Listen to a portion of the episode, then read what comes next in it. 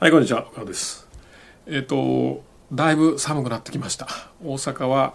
えーピリピリ寒いです。皆さんとかどうでしょうか？はい。えー今日はですね、あの、広告費に関してまたちょっとお話したいと思うんですが、まあ、広告費の予算とかをつけちゃダメですよっていう話をしたいと思います。えというのもですね、あのいわゆるそのテレビとか雑誌とかで見るようなイメージ広告っていうのとネットで見るようなレスポンス広告顧客獲得するための広告っていうのは、まあ、全然こう同じ広告って言っても全く違うわけですよね。これ本当同じ広告って読んでいいのかなっていうぐらい違います。なのでそのいわゆるそのテレビ CM とかそのイメージ広告に対してまあ年間の予算がまあ売上の何パーセントだとかあるいはいくらいくらだって決めてやるのってまああの普通だと思うんですけどもネット広告いわゆるレスポンス広告に対してそういったあの今月いくらいくらまでとかいうふうに決めるのって非常にもったいないというかやめた方がいいんですね。まあなんでかっていうと、まあ、これたまたま僕はその、まあ、うちは事業部制でやってるんですけどもある事業部に入ってて、まあ、広告会議の中で、まあ、いろいろそんな話が出てきたんですけどもあのやっぱ広告費のこの上限っていうのが決まってるとまあそもそもねあのこのチャンネルでは何度も言ってるんですが広告っていうのは営業マンですからね。こうまあ、ネットの広告っていうのはネット上の営業マンなんで新規客を獲得してきてくれるわけですよ。ね、集客してくれるし販売してくれるしそれが広告なわけです。あのだからイメージを良くするとかブランドイメージアップとかそういう話なわけではないです。もうザ営業マンなんですよね。だからまあネットの広告ってその反応を取るためにあの作られてるのでなんとかなイメージがいいものってあんま少ないですよね。イメージがいいっていうかこうなんとかなデザインがすごく綺麗でなんかねあの美しい映像が流れてるあんまないじゃないですか、ね、それよりもどっちかっていうとなんとかなこうゴリゴリのやつが多いですよね。ゴリゴリに物を売ってくるやつが多いですよね。まあなんでかっていうと営業マンなんで物を売らないと話にならないですから。っていう話なんですけども。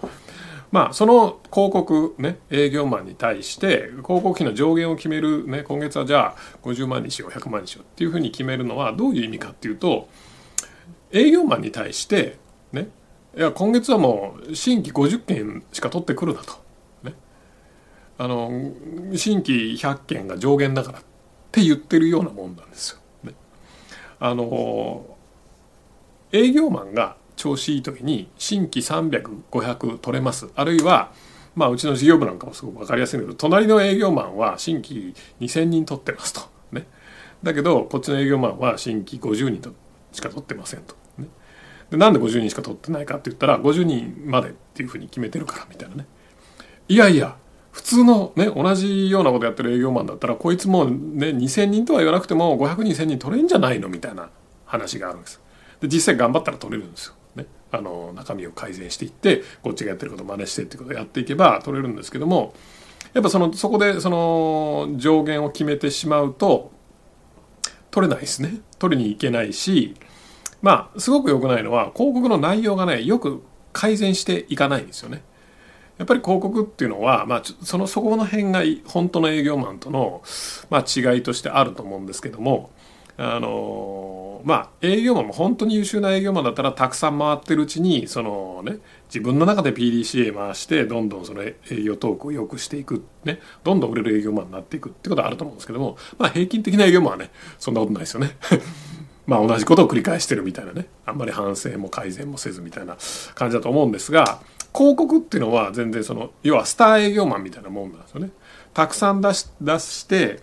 あのテストすればするほどもうものすごく改善されて良くなっていくわけです。ねどんどんどんどん売れるようになっていくんで今今まではもうほんと30件しか取れなかった営業マン広告がいろいろ改善していって300件取れるようになってます。ねえーとかいうふうになるわけです。ところがそうあの、まあ、今10件しか取れてないからじゃあ30件上限にねあのしとこうというふうになっちゃうとあんまりそこで別に30件以上の改善ってしないじゃないですか。なので、まあ、10件をまあ20にするためにはどうすればいいかとかそれぐらいのことしか考えなくなっちゃうんで非常にもったいないんですね。で営業マンだったら絶対やらないじゃないですか。30件以上取ってくんなよお前新規って。絶対やらないですよねえ500件取れんの？行ってこい行ってこいっていうふうになりますよねあるいはこの調子で取れるんだったら営業マン増員してどんどん新規獲得増やそうっていうふうにまあ思うのが普通ですよね。ところがやっぱ広告費ってなると広告費って、まあ、費用、まあ、実際のキャッシュが出るわけですからお金が出るわけなんで、まあ、やりがちなんですよね。で特にそのイメージ広告とかそういったあの広告費っていうのは、ね、本当にまあ会社にいろんなコストありますね。まあ、接待交際なり家賃なりねまあいろいろありますけどもそういったコストと一緒にまあせんといてくれというね まあ一緒にしない方がいいですね。ああいうのはまあ完全にコストですよね。まあ、家賃なんか別に安い方がいいに決まってるし、えー、なんでしょう。まあ原価も安い方がいいって言ったらちょっとね違うんだけどまあもろもろのなんかねコスト会社でかかるコストまあ安い方がいいに決まってるじゃないですか。ところが広告費は違うわけです。だって営業マンだから。ね、うん、いや営業マンに払う給料安い方がいいわと思う人あんまりないと思うんですよね。もしそう思ってたら考えを改めていただいていただかないとあの顧客獲得っていうのはできないと思いますね。営業マンに払ってる給料がね総額で、えー、たくさんある方がその会社はたくさんお客顧客獲得できるわけですから。なのでまあそういった観点で捉えてもらった方がいいんじゃないかなと思うんですけどもまあなんせあの一般の費用と同じふうに考えてるとどうしてもあのコストの上限とかつけたくなるのであのやりがちなんですが違いますよっていうことですね。でももちろんねキャッシュが出るわけなんであのじゃあねもうガンガン出せばいいかっていうとそんなことはありませんよね。まあ、ガンガン広告うまくいく時って本当にうまくいくんでバンバンお金が燃えていくんですよね。うん、なのでバンバンお金燃やしていって、えー、赤字になっちゃうっていうこともありますから。ねやりすぎると。もちろんやりすぎて赤字にしてあの何ヶ月か耐えて一気に大きくするっていうのができるんだったら別にそれもいいと思いますよね。短期的な赤字を受け入れてあの攻めるっていう考え方もあると思います。まあ結局その辺はまあ資金繰り会社の資金繰りの問題が絡んでくるのでまあ単純な話ではないんですけどもまあどういうことかというと最終は社長の判断だっていうことですね。うん、まあでもその悩みってポジティブですごく良くないですか？ね、売上が上がらなくて困るよりもね新規客が集まりすぎて困るとね。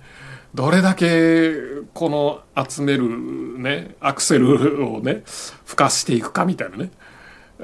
現状キャッシュがこれぐらいあるからこれぐらいまでいけるかとかねそういうのってすごい楽しい悩みというかね まあ嬉しい悩みじゃないですか。お客さん集まりすぎてどこまでやるんですかみたいな話なんで、うん、まあ何度も繰り返し言いますけどもあのネット広告レスポンス広告っていうのは営業マンと一緒ですから新規客を獲得してくれるものなんで絶対イケイケの方がねどんどんどんどん取ってきてくれた方がいいです。ただ一方でえー、資金繰りの問題もありますからその辺をどうするかっていうのはもうバランスをね、えー、取りながらやらないといけないですね。でまあ社長が自分自身で例えば Facebook 広告とか運用してこうや獲得してますっていうんであればまああの別に気にする自分の感覚してねやっていけばいいので気にする必要ないと思うんですけどもまあ多分ほとんどの方は自分自身ではやらずあの担当者にねやらせてると思うんですよね。そうすると担当者に対してやっぱ広告費の上限とかをつけるのはあの良くないので担当者もただひたすらアクセルを踏むっていうふうにしておかないとなかなか難しいと思いますね。あのなのでまあ CPA ねあの顧客獲得コストっていうものだけあのいくらいくらっていうふうに設定しといてあとはもうこの範囲で使えるならいくらでも使っていいよみたいなぐらいに言っといてね実際いくらでも使ったらダメですよ で実際にゴリゴリにこうね売れてきてあのうまくいってきてどんどんどんどん取れるようになってきて資金繰りの問題とかも絡んでくるようになったらそれこそブレーキかける時ですよね。いやこれ以上いったら赤字になるから。これ以上いったらちょっと資金繰りがまずくなるからあのちょっとブレーキかける。ストップだと。ね。言えばいいだけです。で、その時に別にね、社長、行けって言ってたじゃないですかって言うやついないですから。資金繰りやべえって言ってるのね。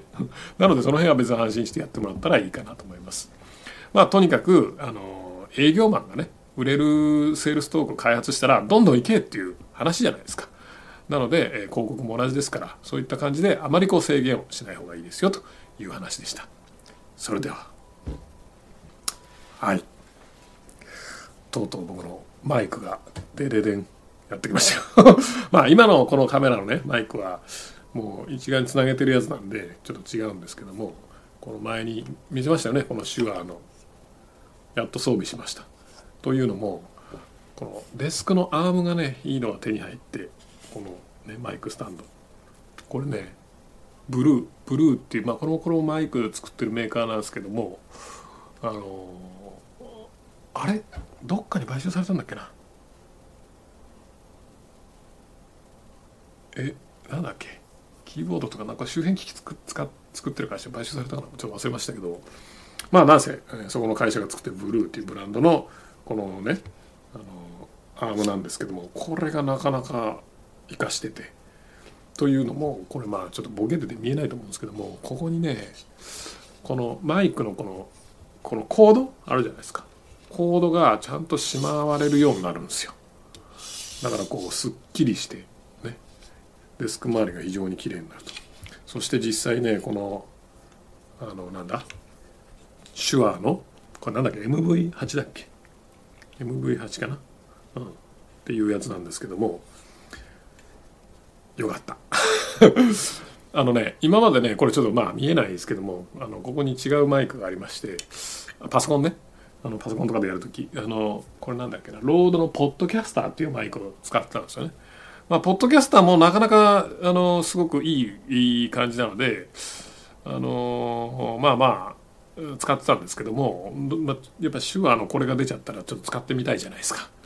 なのでちょっと音比べをしてみたんですけどもやっぱりね